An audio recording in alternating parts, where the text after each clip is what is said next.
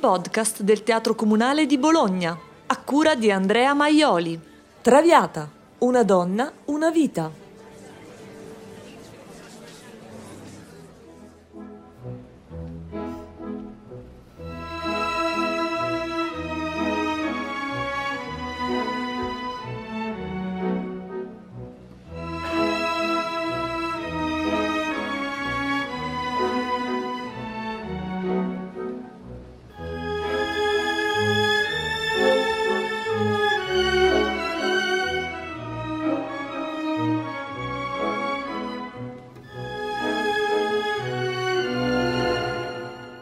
Famosa, famosissima, forse tra le più famose opere firmate da Giuseppe Verdi.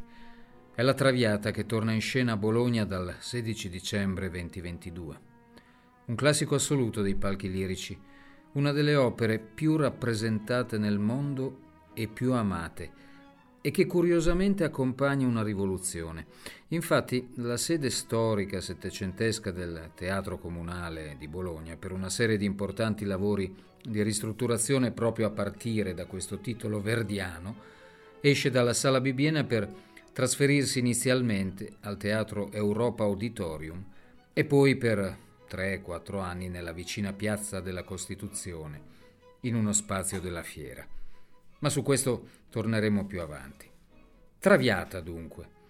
Un'opera che alla sua prima apparizione, il debutto avvenne il sei marzo del milleottocentocinquantatré, era di domenica, al Gran Teatro La Fenice di Venezia, venne accolta da un fantastico fiasco. Bisognerebbe scandagliare, ma forse è già stato fatto, la storia delle prime nella lirica. Raccontare di opere che nel corso del tempo hanno conquistato pubblico e critica e che alla prima apparizione sono state fischiate per le più svariate ragioni. Troppo in anticipo sui tempi? Cast sbagliato? Prevenzioni ideologico-critiche varie ed eventuali? Ma anche questa è un'altra storia. Traviata, dunque. La storia è nota. Il romanzo ispiratore è La signora delle camelie, che Alexandre Dumas figlio pubblica nel milleottocentoquarantotto. Cambiano i nomi della protagonista, della signorina Traviata appunto, ma il personaggio è sempre lo stesso. Sono i volti di una donna che i benpensanti, o quelle che Fabrizio De André in Bocca di Rosa chiama le comari di un paesino, definirebbero donna di facili costumi.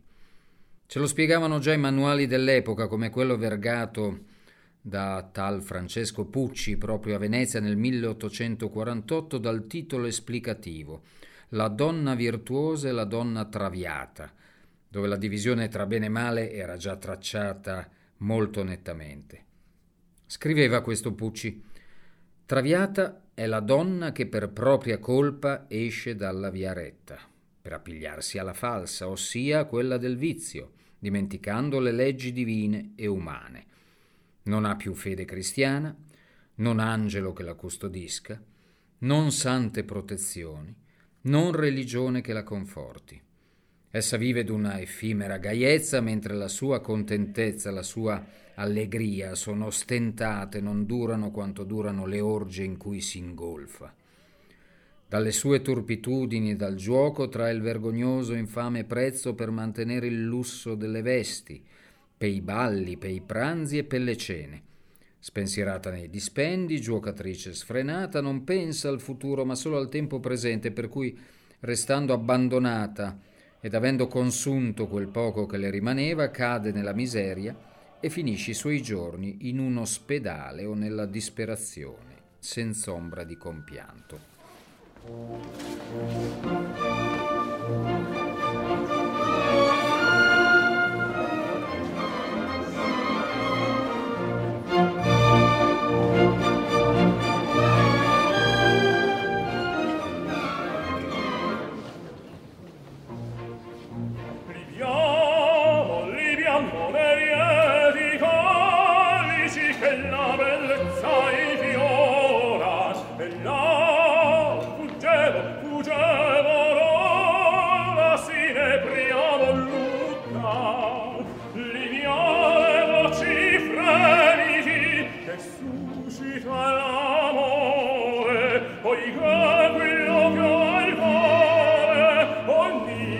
Tendeva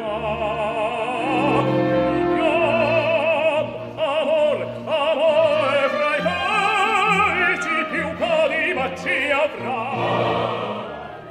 Ecco, questa escort ottocentesca che non ha angeli cui accompagnarsi e al posto di sante protezioni, protezioni ben più prosaiche, e che si preoccupa pure di pranzare e cenare, insomma quella che diventerà nel capolavoro verdiano Violetta Valéry, nella storia vera aveva un nome, Marie o Alphonse Duplessis, il personaggio reale che Dumas nelle sue pagine trasforma in Marguerite Gautier. Allora si chiamavano nella buona società Lorette o Cocotte. Dumas con Alphonsine ebbe anche una relazione, forse se ne innamorò pure. La sua storia tra vita e morte si rifletterà nel romanzo. La vera Alphonsine morirà di tisi a soli ventitré anni.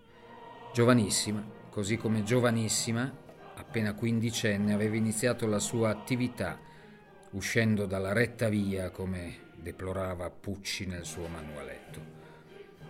Un tema caldo e verista, dunque, che sollevò naturalmente critiche e censure. Un caso che l'ambientazione dell'epoca, nelle prime recite, dal contemporaneo ottocentesco che Verdi avrebbe voluto, ecco, fa un salto indietro di un secolo, al Settecento, tanto per evitare parallelismi fastidiosi con il presente. Il romanzo diventa dramma e va in scena al Teatro du Vaudeville di Parigi il due febbraio milleottocentocinquantadue. In quel caso, successo rafforzato dall'inevitabile scandalo. Ed è molto probabile che lo stesso Verdi, in quel periodo proprio di passaggio nella capitale francese, sia stato tra il pubblico. Lo testimonierebbe un articolo apparso sulla rivista France Musicale, che diceva così: aveva assistito Verdi a una rappresentazione della Dame aux Camélias. Il soggetto lo colpì e gli sentì vibrare le corde della sua lira, vedendo l'eroina della commedia dibattersi attraverso la gioia, il disonore e il pentimento. Di ritorno a Busseto abbozzò la trama della Traviata e di lì a venti giorni libretto e musica erano pronti per andare in scena. Le corde della sua lira erano, secondo alcuni, anche le corde della sua anima. Un caso che proprio in quel momento storico Verdi convivesse al di fuori del matrimonio con Giuseppina Strepponi? Un legame malvisto dalle solite comari del paesino, per inciso le comari non vestono necessariamente abiti femminili, sia chiaro, che procurava alla coppia non poco dolore. Comunque Verdi si innamora per svariate ragioni di questa signora delle camelie. Nel gennaio del milleottocentocinquantatré scrive all'amico Cesare De Sanctis: non desidererei meglio che di trovare un buon libretto e quindi un buon poeta, ne abbiamo tanto bisogno, ma io non vi nascondo che leggo malvolentieri libretti che mi si mandano. È impossibile o quasi impossibile che un altro indovini quello che io desidero. Io desidero soggetti nuovi, grandi, belli, variati e arditi all'estremo punto, con forme nuove, eccetera, eccetera, e nello stesso tempo musicabili. A Venezia faccio la Dame aux Camélias, che avrà per titolo forse Traviata, un soggetto dell'epoca. Un altro forse non lo avrebbe fatto per i costumi, per i tempi e per mille altri goffi scrupoli. Io lo faccio con tutto il piacere. Tutti gridavano quando io proposi un gobbo da mettere in scena. Oh, forse lui che non era solo ingannato, solo ingannato molti notte su.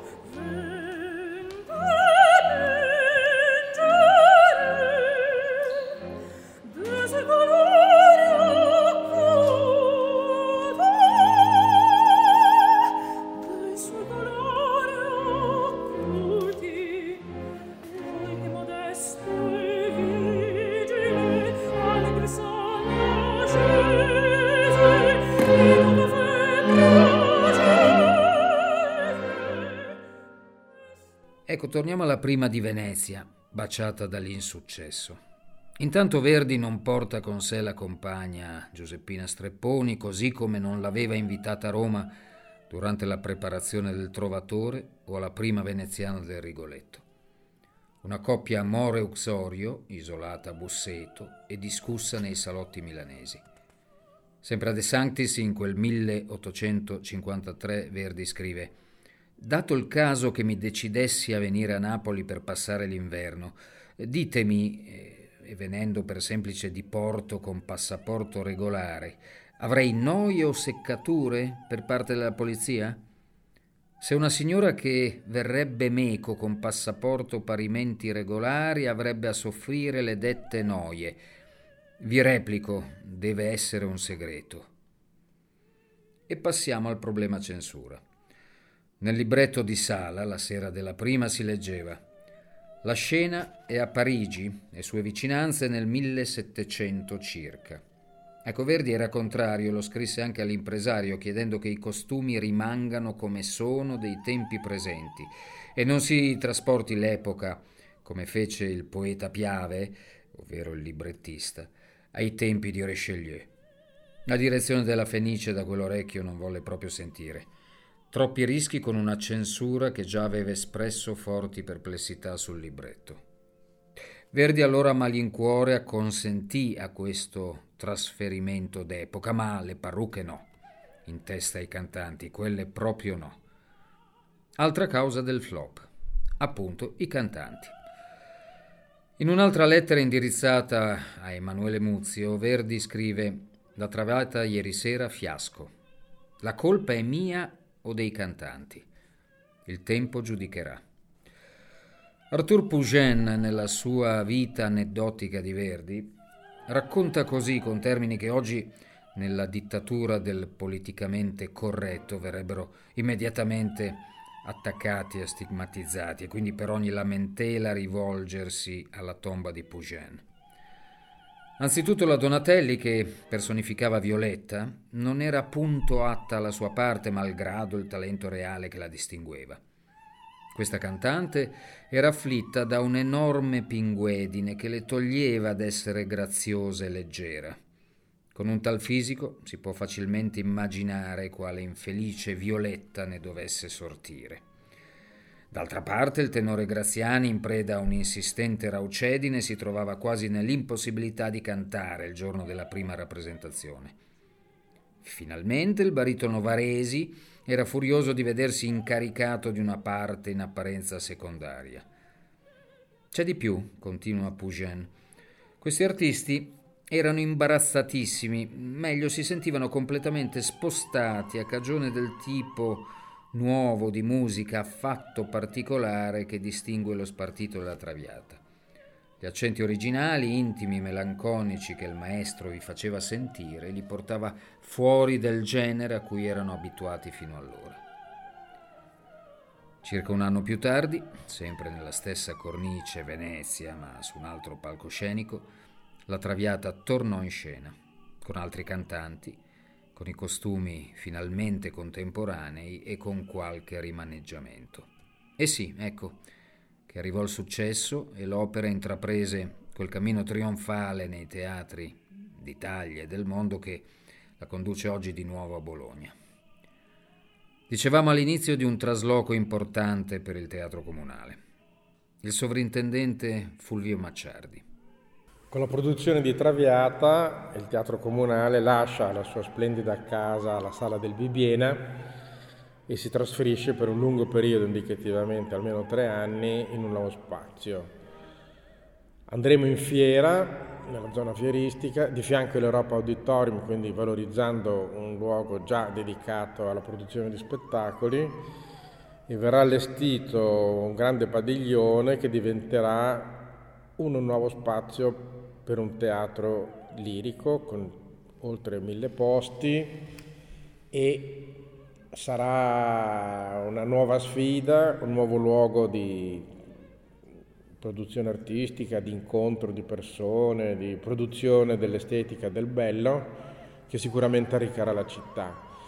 Speriamo anche di poter utilizzare i prossimi anni di lavoro per ulteriori migliorie. Quindi siamo tutti impegnati, il nostro staff del teatro, con l'amministrazione comunale, per ulteriori risorse aggiuntive, perché chiaramente una sala settecentesca meravigliosa come il Teatro Comunale di Bologna non può essere toccata nelle strutture, ma può essere sicuramente molto molto migliorata e attualizzata nelle infrastrutture di cui poi beneficeranno in parte sicuramente anche i dipendenti e in parte sicuramente anche il pubblico, ma soprattutto la qualità e la resa e l'efficienza delle nostre straordinarie produzioni artistiche che duecentosessanta anni che ci accompagnano, e io penso che grazie anche ai lavori di ristrutturazione possiamo pensare non più solamente ai cinque dieci anni ma anche ai prossimi cento anni. Con Traviata inizia dunque questo viaggio. Un viaggio da compiere con la mente aperta perché, come scriveva Mark Twain, tra vent'anni non sarai deluso dalle cose che avrai fatto, ma da quelle che non avrai fatto.